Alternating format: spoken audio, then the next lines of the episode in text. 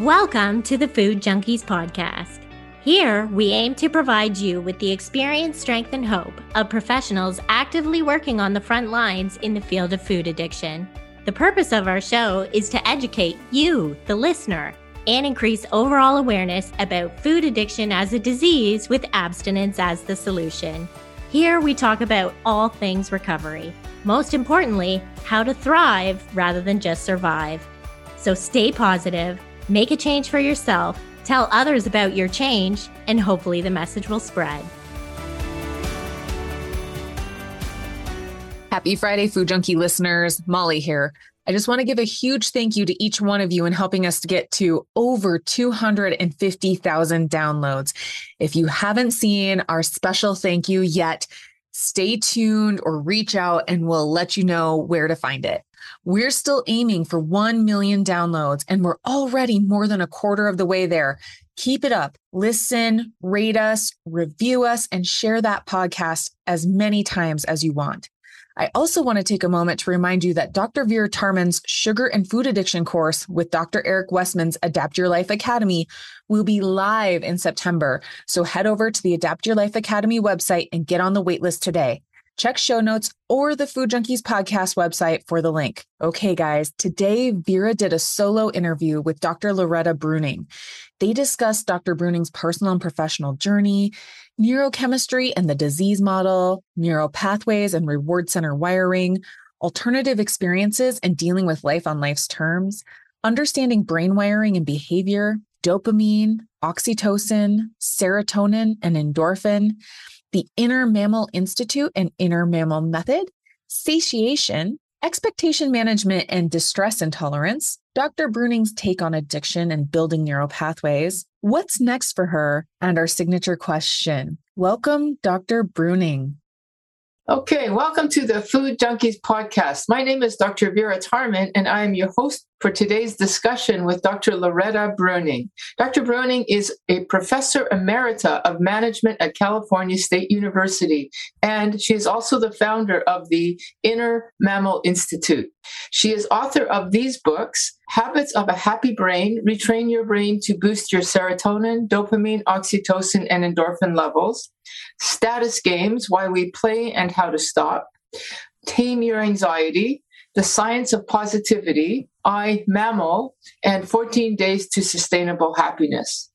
After having worked in the realm of human conflict that is integral to the field of management, she began to study not surprisingly, animal behavior. She developed a model of animal and human behavior that looks primarily at our brain neurochemistry as a way to understand the essence of human conflict and cooperation. And we at Food Junkies are interested in her model and how it can be used to understand food addiction and food recovery. So, hello, Loretta. Hi, nice to be here. Thanks Thank you. Thank you. So we always like to start, of course, with the personal story. So tell us how you went from management to this interest in animal behavior to un- enrich your understanding of uh, animal behavior.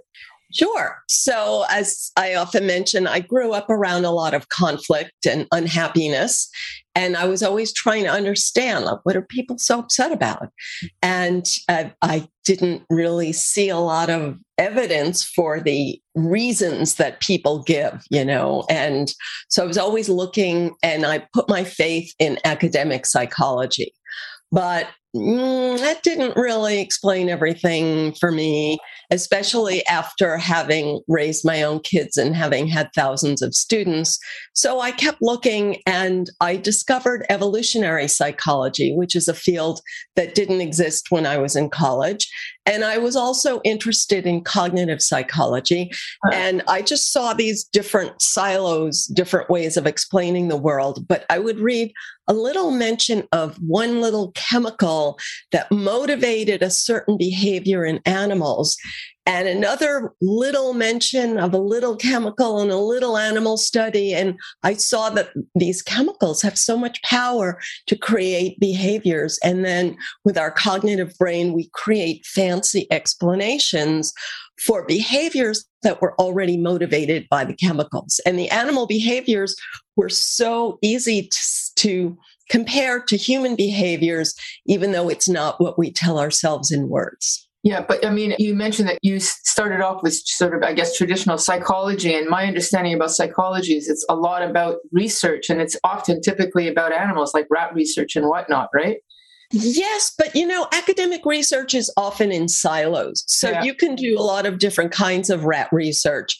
Okay. And the person who studies rat dopamine wouldn't talk to the person who studies ah. rat oxytocin, you know? Ah. So so the what, idea was to find what I call the operating system, the deeper yeah, the, operating system. Right. Okay, that operating system, but but it's also within the context of the other thing you said, which I think is quite unique, and that is the evolutionary aspect. Like you talk a lot in your writing about uh, you know animals in terms of the evolutionary development of that, and I, I haven't seen that actually anywhere in the discussion about uh, the brain neurochemistry. So please elaborate a little bit more on that. So yeah, so what, what was the trajectory? So you decided there's these silos and how did you get to that to the evolutionary perspective and then to essentially what you're doing now um, I heard about this book called Chimpanzee Politics. Oh my God. And at a, at a bad moment in my life, I picked it up.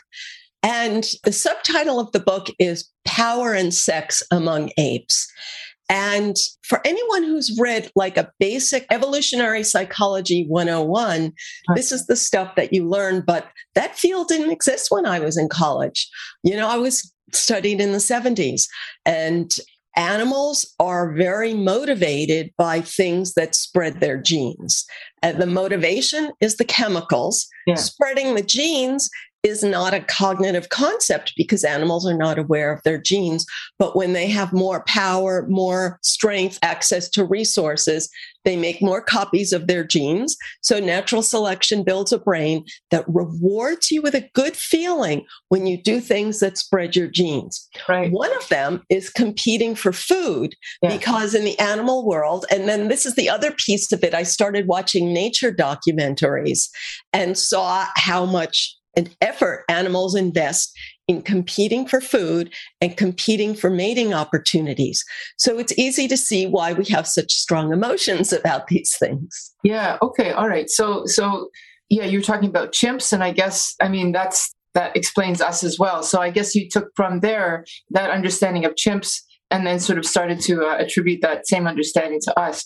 So, but um, um, if I may add, yes. from the chimp book, then there was a yes. gorilla book and an orangutan book, and uh, those are all apes. But then there was a baboon book and a macaque monkey book, oh and they gosh. all showed the same patterns. Yeah. So that's what I was like, wow, it's not just chimps, it's like a core mammalian brain. The transition for me was uh. there was a book called The Lemur Legacy because lemurs are a pre primate. So they are even simpler than monkeys, but more complex than rats, sort of like the transitional species, huh. and the same basic patterns of competing like crazy for anything that affects food and mating opportunity. And I, I want you to explain exactly what that template is that you discovered that is in common with all of us. But before you get to that, I'm assuming that your studies in management or your work in management made you then see how this was such a no brainer to understand human behavior too, right?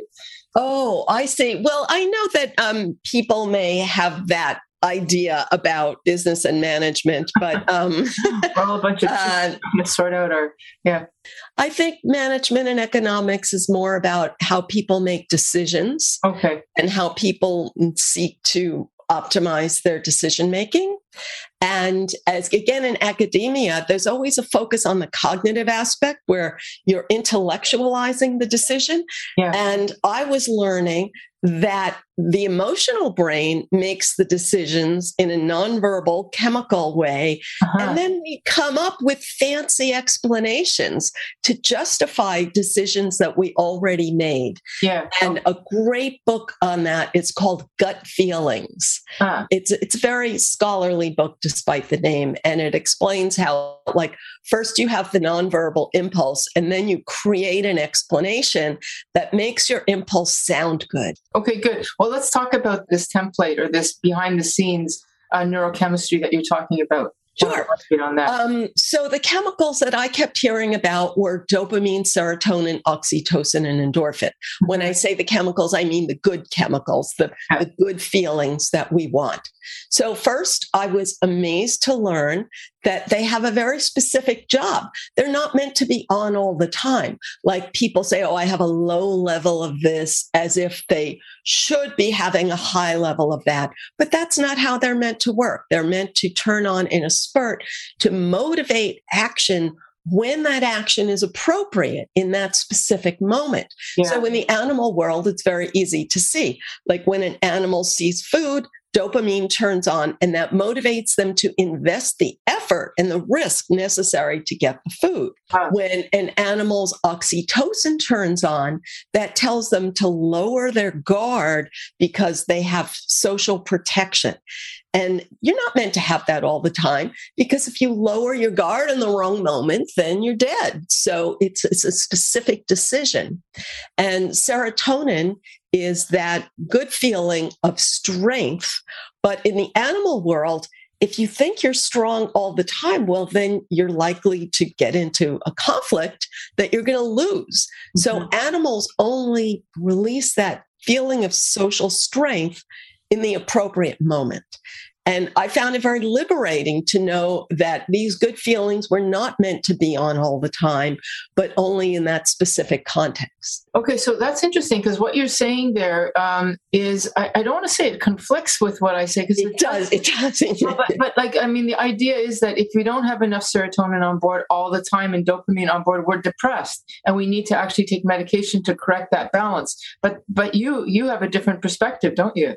Exactly. And what you just said is widely regarded as the disease model. And I was quite amazed to learn that this disease model sort of came about in the like mid 80s. Mm-hmm. And there's a lot to suggest that it was invented by the pharmaceutical industry oh. and that it's not really based on research and that humans have been around for many millennia before they invented this theory that you're supposed to feel good every minute. And if you don't feel good every minute, it's a disorder and a pill can fix it, right? Uh-huh. Yeah.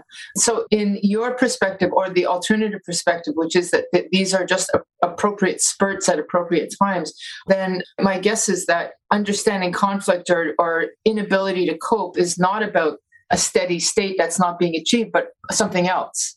Yes. So, yeah. first, when you say the alternative perspective, I'm not uh, affiliated with any other existing yeah. perspective. So, this model is something I created that does not fit um, people who often uh, refer to themselves as alternative just mentioning. Yeah, yeah. So, the something else that I also stumbled on is that these neural pathways are built from past experience.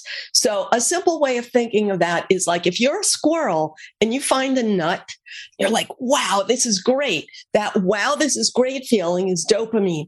And that wires you to find nuts more easily in the future. So we, uh, our happy feelings, our good feelings are wired by past experience. So it's not just a matter of, are you up all the time or down up, you know, up, down is normal, but what causes your ups?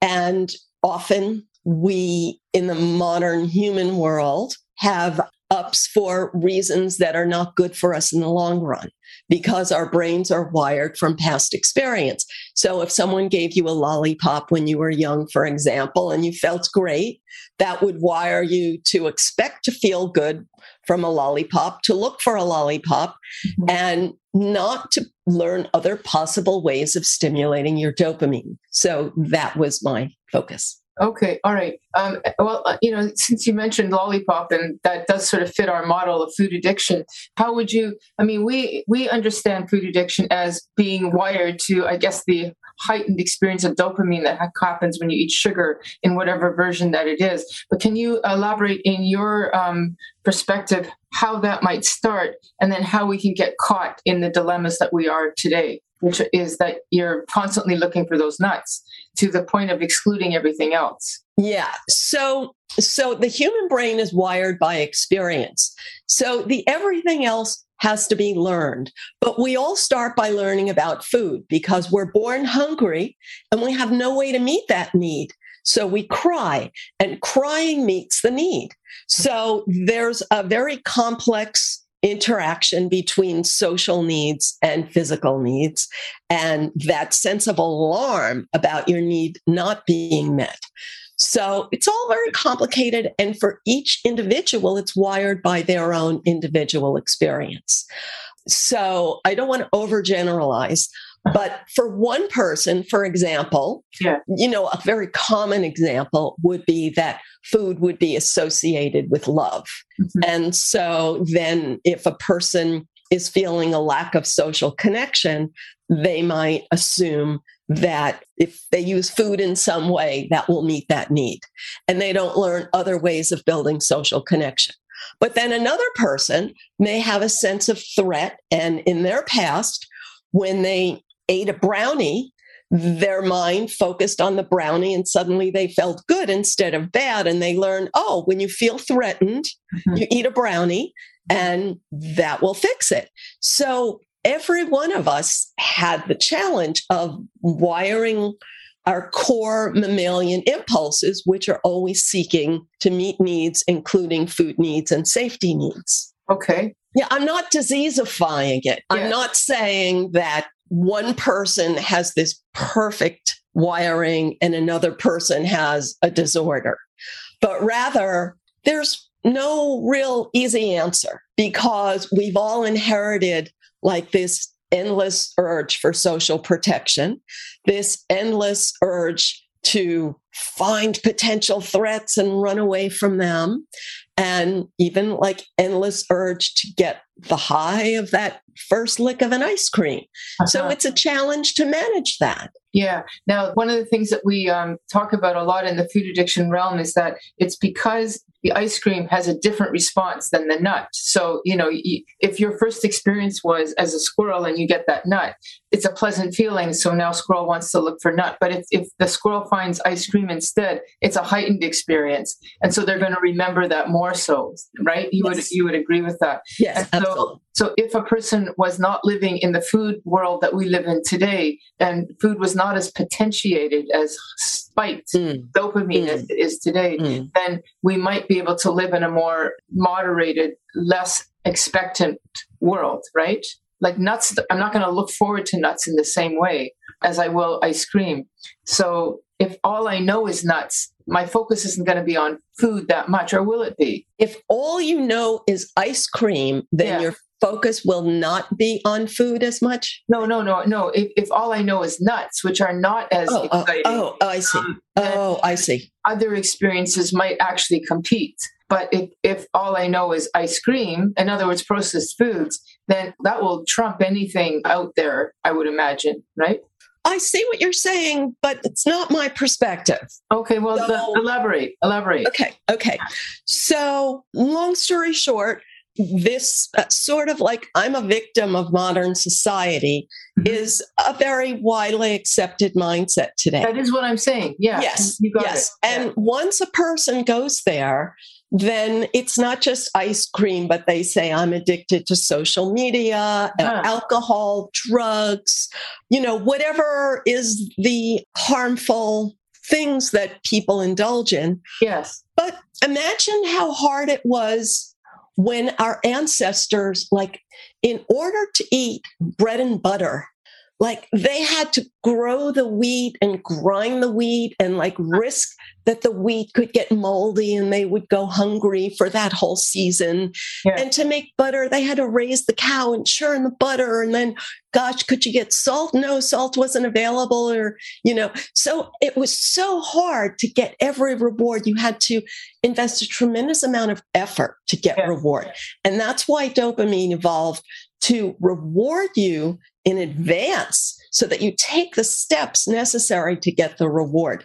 Yes. Today, we get rewards so easily that we expect then this heightened state of reward all the time. So, yeah. in my opinion, this is the challenge that comes with having an easier life.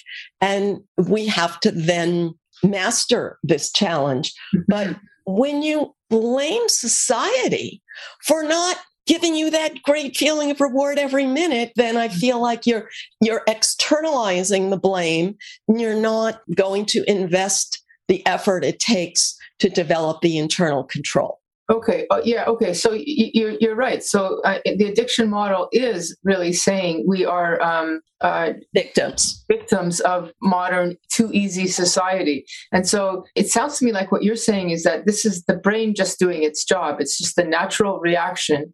And if we want to live a better life, we have to acknowledge that and then ourselves somehow become active participants and not just be victimized, right? So how would you do that? How would you do that? Sure. We are so, living in today's society. So, um, two separate things. So, one is to accept that my expectations about rewards yes. are real physical pathways in my brain built from my own past experience. Right. And I can build new expectations about rewards by building new neural pathways, but it takes some effort. And to find rewards that feel good in the short run, but are not bad for me in the long run, that's not not very realistic. It's not easy uh-huh. because that's why things feel rewarding is to get you going. Yeah. So it's a challenge. And that's why humans have always sort of quested for that elusive thing. A simple example I use apart from like all the obvious bad substances is collecting.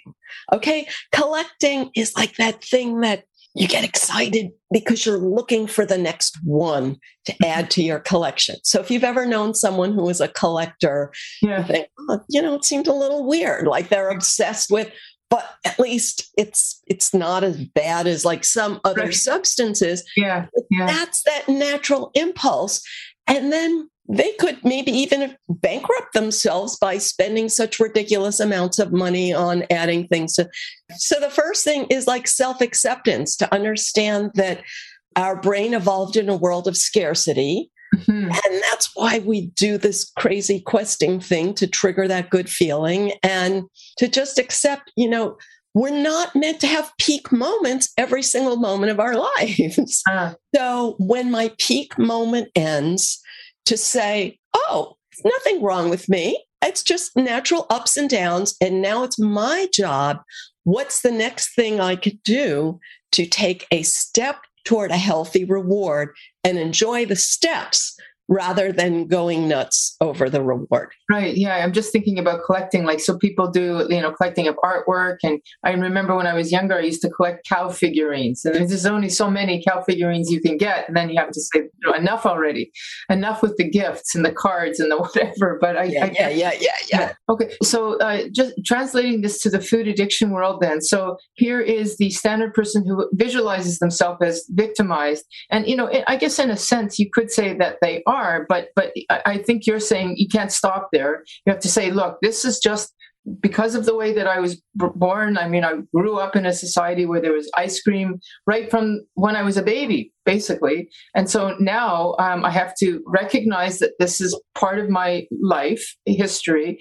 And so now what do we do with your knowledge? We say, recognition, we got this. Now we have to find the patience. Other ways, yeah. other ways to reward yourself. Right. right. So and a simple to, example would Yes. Go ahead. Well, so if there's a moment when a person knows that they would ordinarily be going to look for an ice cream yeah. and they think about what other rewards can they give themselves so right. let's just say i say watch netflix for 15 minutes uh-huh. and you do, you watch at netflix for 15 minutes you set the timer and then you stop and then it's like you really want to know what's going to happen yeah. so so then you go back to your work and you're motivated because it's like after another hour of work, I'm going to give myself another 15 minute reward. Okay. However, you want to structure it. You almost but, artificially build it. Yes. Okay. So, what about so a, a more typical example would be person is used to eating at eight o'clock at night. They have to have their tub of ice cream or their big bag of chips. It's not just a little bit, it's not dinner, it's post dinner.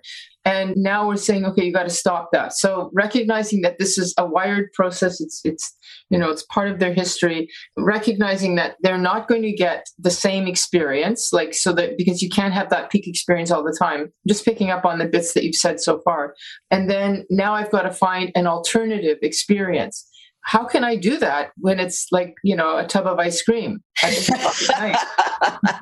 Very good. So now you, uh, that's exactly like, yeah, your inner mammal is saying, yeah, but that's not a tub of ice cream. Yeah. yeah well, right. first, it's like everyone knows that the instant the tub of ice cream is over, you're back to where you were before. That's so, true. And you can't eat ice cream every minute of every day. So the bottom line is you still have to deal with life in moments when you're not eating the ice cream.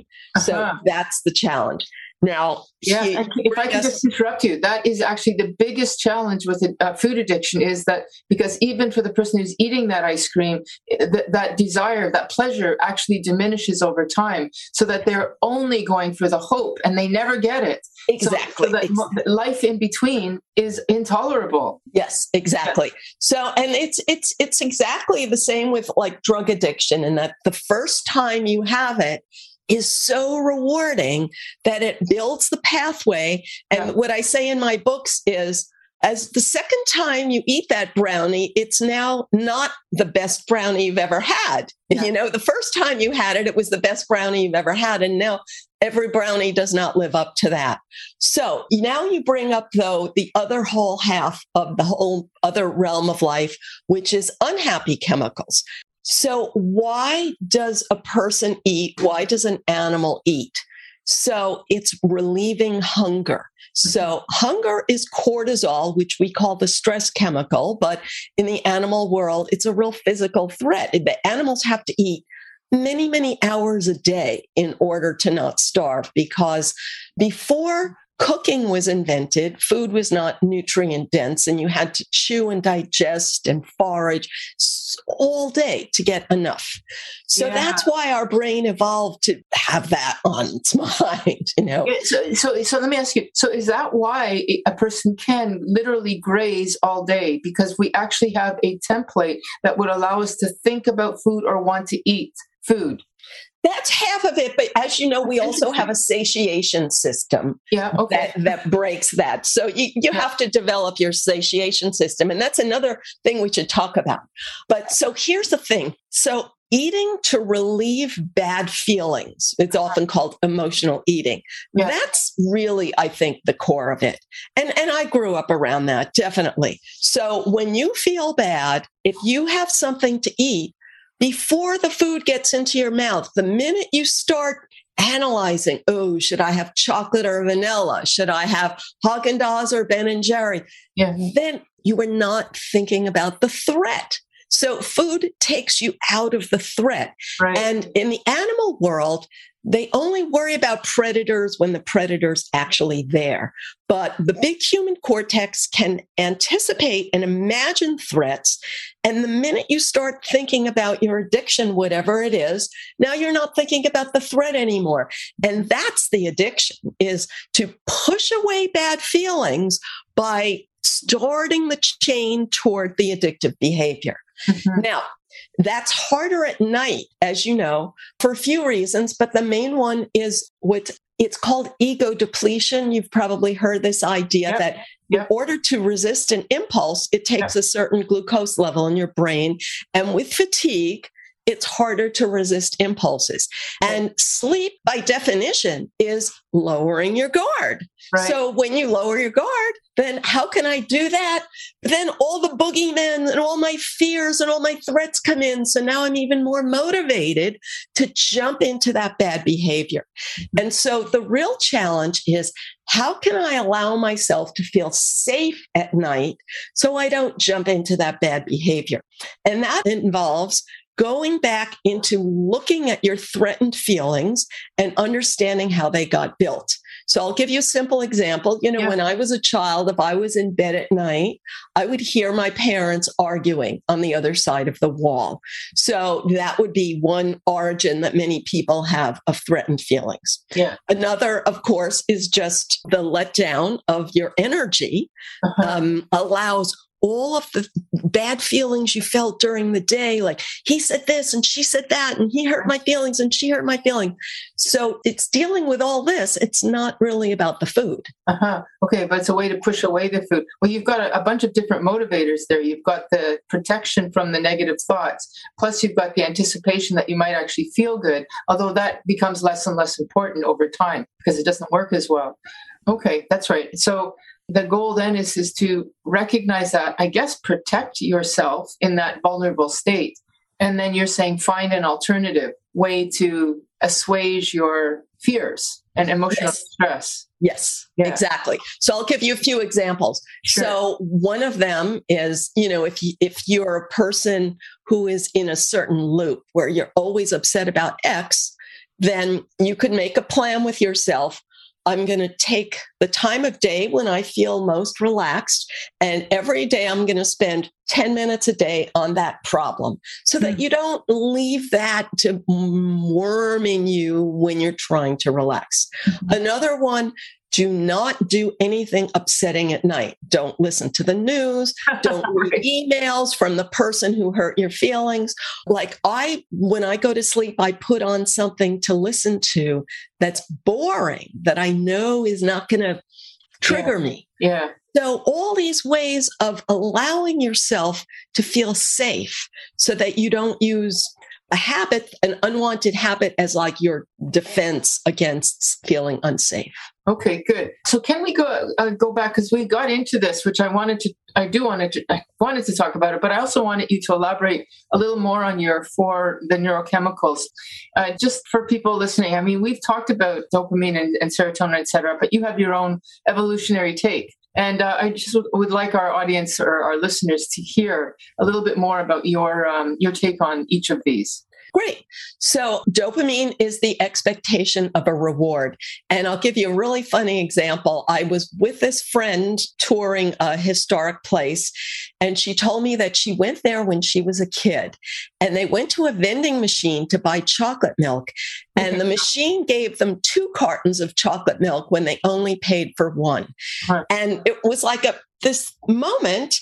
And now every time she goes to this place, she remembers that. So dopamine is whenever you get more reward than expected. Ah, even Um, more. Yeah. you get that extra surge of dopamine. So like this is better than I've ever tasted Mhm. would be, you know, an example of like that extra dopamine and it builds the circuit. But it could be people who climb mountains, you know, is that it's that anticipation of a reward. Mhm. Baking bread, I think, is a good analogy because there are a lot of steps. So that's the anticipation. Then the great smell is part of the anticipation. But you eat enough bread in 30 seconds to really fill your need. Uh-huh. So it's like, well, what do I do with the rest of the loaf? So, oh, it's I make a plan. I'm going to freeze it. I'm going to give it away, whatever. Uh-huh. So, or I'm not going to focus on baking bread because I know it's too hard not to eat the whole thing. But it's the anticipation, which is what our brain is designed to do and to get excited about. Moving on, so oxytocin is what people often talk about as the cuddle chemical Yeah. or the love hormone. And on the internet, you often hear that it comes from hugging. Mhm. But in the animal world, as I said, it's not safe to let down your guard all the time. So our brain is designed to make careful decisions about when to let down your guard. And if you hug someone you don't like and don't trust, doesn't really satisfy you because what you're really looking for is social support. How can you get social support? So we hear a very idealized version of this in today's like internet wisdom. We think other people should support me all the time and you know, I love them, they love me and they should always help me out. But it's not very realistic. And the simple way to think about that is do you want to follow the herd every minute? No, you don't. So the herd, like you get angry at them because they expect you to be with them all the time and to follow them. But uh-huh. then when you don't follow them, and you don't, you go your own way, then you feel like a gazelle that's about to get eaten by a lion because when you distance from the herd, that's a real survival threat in nature. So this frustrating trade-off between uh-huh. wanting to go your own way and wanting to be with the herd. This is a natural thing that every animal has to decide in every minute. Do I step toward that banana over there? Or do I stick with the herd where it's safe, but then someone else is going to get more of the bananas? It's a uh-huh. simplistic way of looking at that.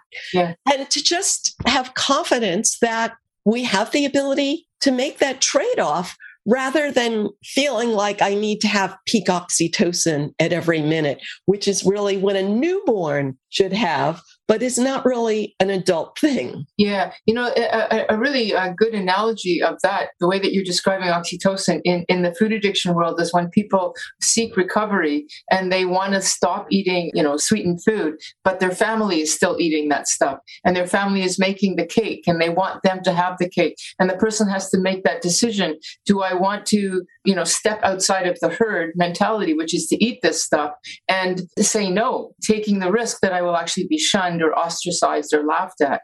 But they may have to because they've, they've got diabetes. They have to stop eating that stuff. I know what you're saying, but I'll give you a slightly related example. I'm not a big drinker, and I'm not actually, I don't really even like sweets that much. If I'm at a party and I don't have a drink, I don't have a split second of interest in what other people are going to think if I don't have a drink. But so many alcoholics, they say, oh, well, you know, if you don't drink, then other people are worried, like, what? What's wrong? Why aren't you drinking? Uh-huh. Well, who cares? You know, that's really just an excuse. Like, I need to have a drink because if I don't have a drink, they're going to judge me for some reason, whatever the reason is that's not necessarily what they're thinking. You may just be using that. Uh-huh. Now, of course, there may a person may have a family where the mother. I mean, I had this mother that like she wanted to push food on me, and yeah. she was offended if yeah. I didn't eat her food. That is what happens a lot. Carry on. You have your, uh, the serotonin, okay. and yeah. Okay, serotonin is important because, as you know, we hear a lot about it in the context of depending on what people are familiar with, either antidepressants or serotonin related. And many people who have even studied serotonin know that 90% of your serotonin is in your digestive system. Yeah rather than yes in your brain. And the the serotonin that's in your brain and your cerebrospinal fluid it's a totally separate system that doesn't cross the blood brain barrier. So what's the link between these 2 mm-hmm. and from studying animals like when I, when I studied cortisol the man who first discovered the fight or flight it was he Canadian? I think he was Canadian even. So he first studied the, the fight or flight response. No, he, he said this one chemical, cortisol, mm-hmm. it affects like 20 different organs, 20 different metabolic responses. How could that yeah. be? Yeah. Well, because they're all related to one specific behavior that promotes survival.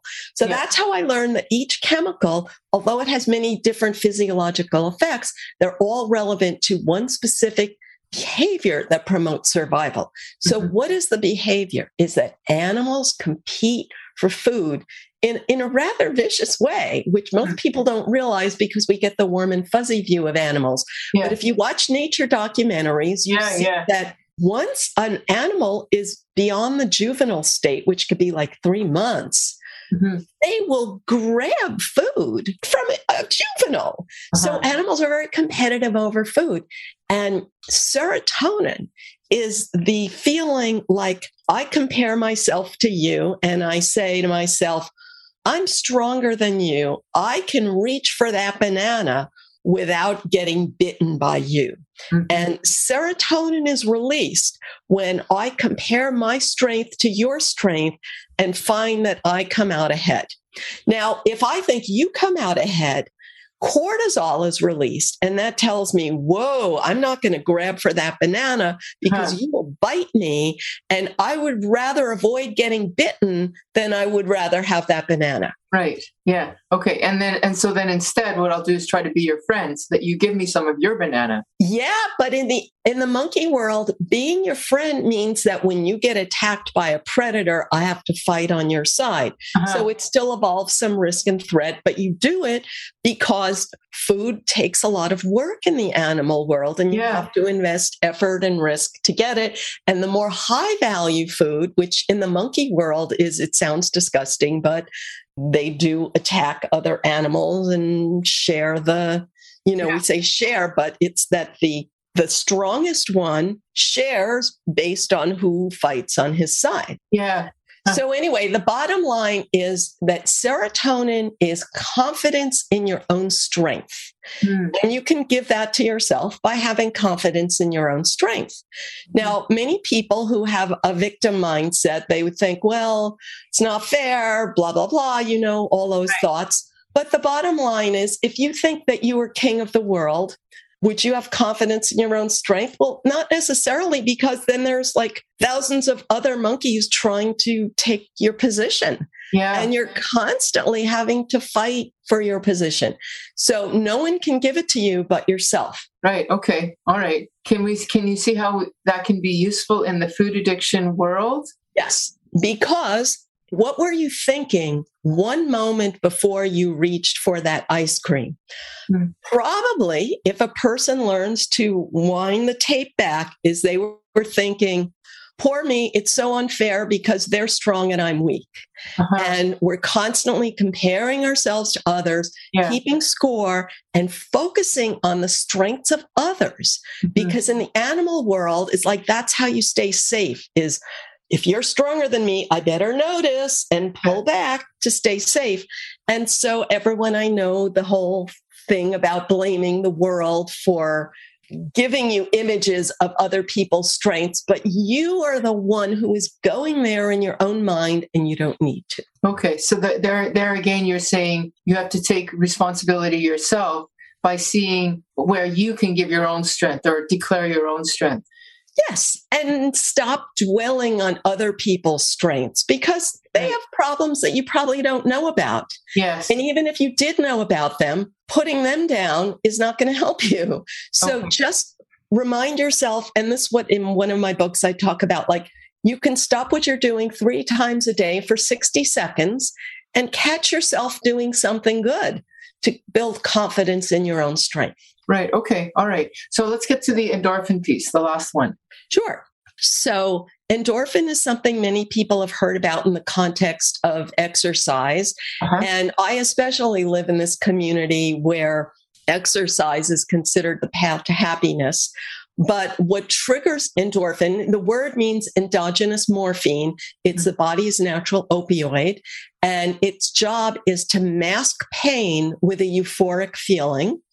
And that happens in the animal world. Like if I have a predator rip open my flesh mm-hmm. and I'm in pain, but I need to run to save my life, my body releases endorphin and it masks pain for 15 minutes so I can take action to mm-hmm. save myself.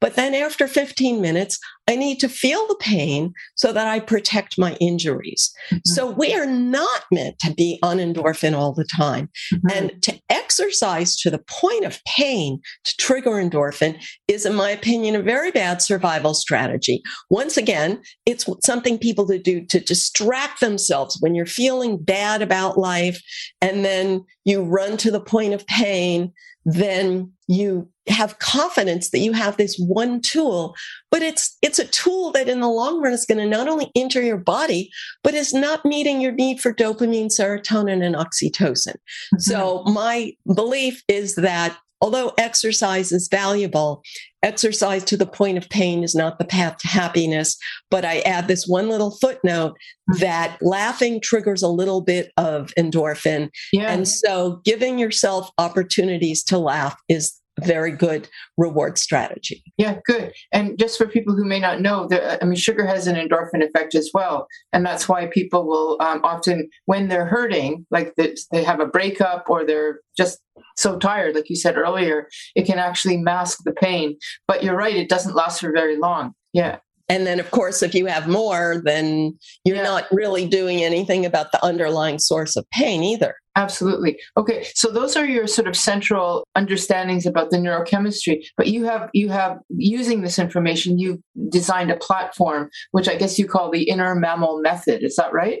Uh, I call Inner Mammal Institute, innermammalinstitute.org, Yes. and within that is the Inner Mammal Method. Yeah. And is that using some of the stuff that we've just talked about in a like? Can you t- tell us a little bit more about that? Sure. So um, it's just 25 simple steps of reminding yourself things that are very small steps that you can just teach yourself that you already have deeply wired habits for seeking each of the happy chemicals and for avoiding cortisol, as everyone does. Mhm. And you can add onto that new habits for seeking them in new ways when you understand the natural job that they're meant to do, but also accept that you're not going to have a peak moment at every moment. Yeah, okay. And that you could use those 25 steps, you could use that method for something like an addiction to food or anything. Yes, yes, exactly. Yeah. Uh, okay. Just wondering if there's some way you can elaborate on that, but you kind of have already. Sure. You Well, I can, yeah, I explain. So I have, as you mentioned, this book called 14 Days to Sustainable Happiness. yeah. That's the one that's most focused on healing addiction. Okay. So, a big emphasis is understanding the pathway that you already have because it's a real pathway in your brain. And the reason we rely on old pathways is because they're efficient. The electricity in your brain flows effortlessly into an old pathway. And that's how we decide what is true about the world. We are flooded with more inputs than we can process. And once something just flows into uh, neural pathways that are activating easily, it just feels true. When you try to have a new response to the world, it doesn't feel true because it's so hard to activate new pathways. And the simple analogy for this is that you you speak your native language effortlessly, even though you were not born speaking. It really took a lot of effort to learn. Hmm. But if you try to learn a new language in adulthood, it's very hard, it takes a real lot of work. So your emotional responses to food were wired in when you were young. And you could learn new emotional responses, but it's about as hard as learning foreign language. But if you understand, like when you're learning a foreign language, you're only learning like one word at a time, and you're you're understanding the word Yeah. based on your foundation of existing knowledge about the world. Mhm. So my book 14 Days to Sustainable Happiness, it helps you understand what needs you're trying to meet with your food habit and then design a new habit to still meet the needs in other ways. Are you saying that that could be done in 14 days or like a fundamental piece of that could be done that quickly if you really work at it? It could, but basically I would say that I have divided the information into chunks that you could easily learn in 14 Oh, days Okay, like right. for someone who doesn't like to read and they could read it in a half hour Uh-huh. And then if you go over that every, uh, like you maybe have to, let's just say Right. hypothetically, I would say go through the book three times, yeah. which would be, you know, I'd more typically say like six weeks.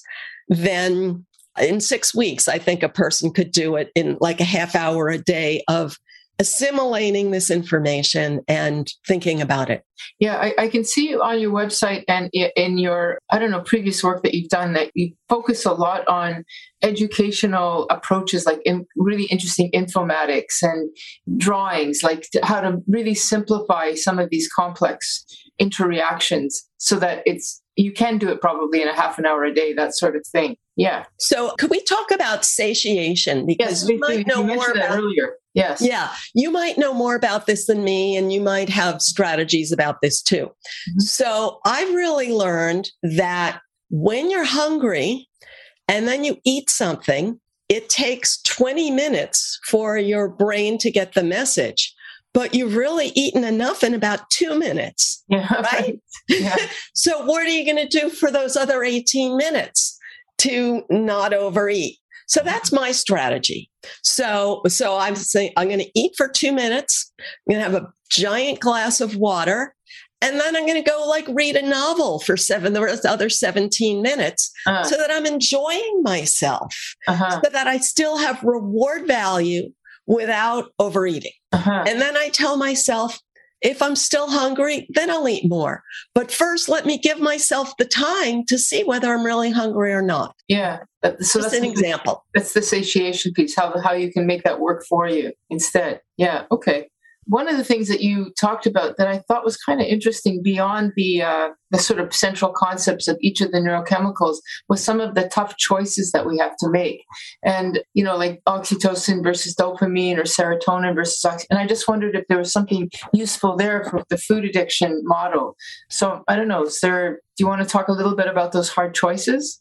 Sure. So back to the whole concept of our happy chemicals are not going to flow all the time. Yes. We have difficult decisions to make. Yes. And when you, let's say, fail to use the colloquial response, when you fail to get the happy chemicals you want, it's not a disorder. Doesn't mean something's wrong with you. Yeah. Everyone has the same problem. And that's why I like to see how monkeys have the same problem. So let's say I'm a ah. monkey and I want that banana. So here's the idea, as I mentioned, like a conflict between dopamine and oxytocin. If I go toward this banana that's far away, yeah. then a predator might eat me. Yes. Because I'm losing the oxytocin of being protected by the group. Yes. But if I stick with the group, then I, I use, always use the example like if you're a gazelle and you stick with the group, then you're always eating grass that has been peed on by others. Oh, and it, right. it's really true. I mean, they really they don't want to eat grass that's been peed on. And that's why the herd has to keep moving. So yeah. it's like frustrating. Like part of me wants to get away from you guys, and part of me is scared to leave you guys. So this frustration this doesn't mean something's wrong with your life or something's wrong with society. This is like every animal is making that decision every minute, and we've inherited a brain designed to okay. sort of weigh right. that So, so, so these, these tough decisions are you're really just recognizing that these are the natural phenomena that happen in normal life just like the fact that you can't have a as the same neurochemical high all the time. These are exactly. just life things. So really what you're saying is you know it is what it is and let's just work with it like in uh taking responsibility figuring out what it is you have to do and then just doing it and yeah. being realist having realistic expectations yes. whereas i feel like the victim model makes it sound yes. like everybody else is happy every minute, or in this utopian world, you would have been happy every minute if society yeah. hadn't messed you up. Yeah. And right. another one of these frustrating trade offs is between serotonin and oxytocin. Mm-hmm. So, oxytocin is I want to be in the group, but then yeah. once a monkey finds a group, they're at the bottom of the group. then That's they don't want to be at the bottom of the group. They want to be higher up in the group. Yes. But then what happens eventually if you get higher up in the group in, in human life is like, oh, now I want a better group. you uh-huh. know? Right. So people are always looking for more. And again, taking responsibility that you're the one that's looking for more. So don't blame the world for doing that to you and just accept that every monkey is doing the same thing. Right. And you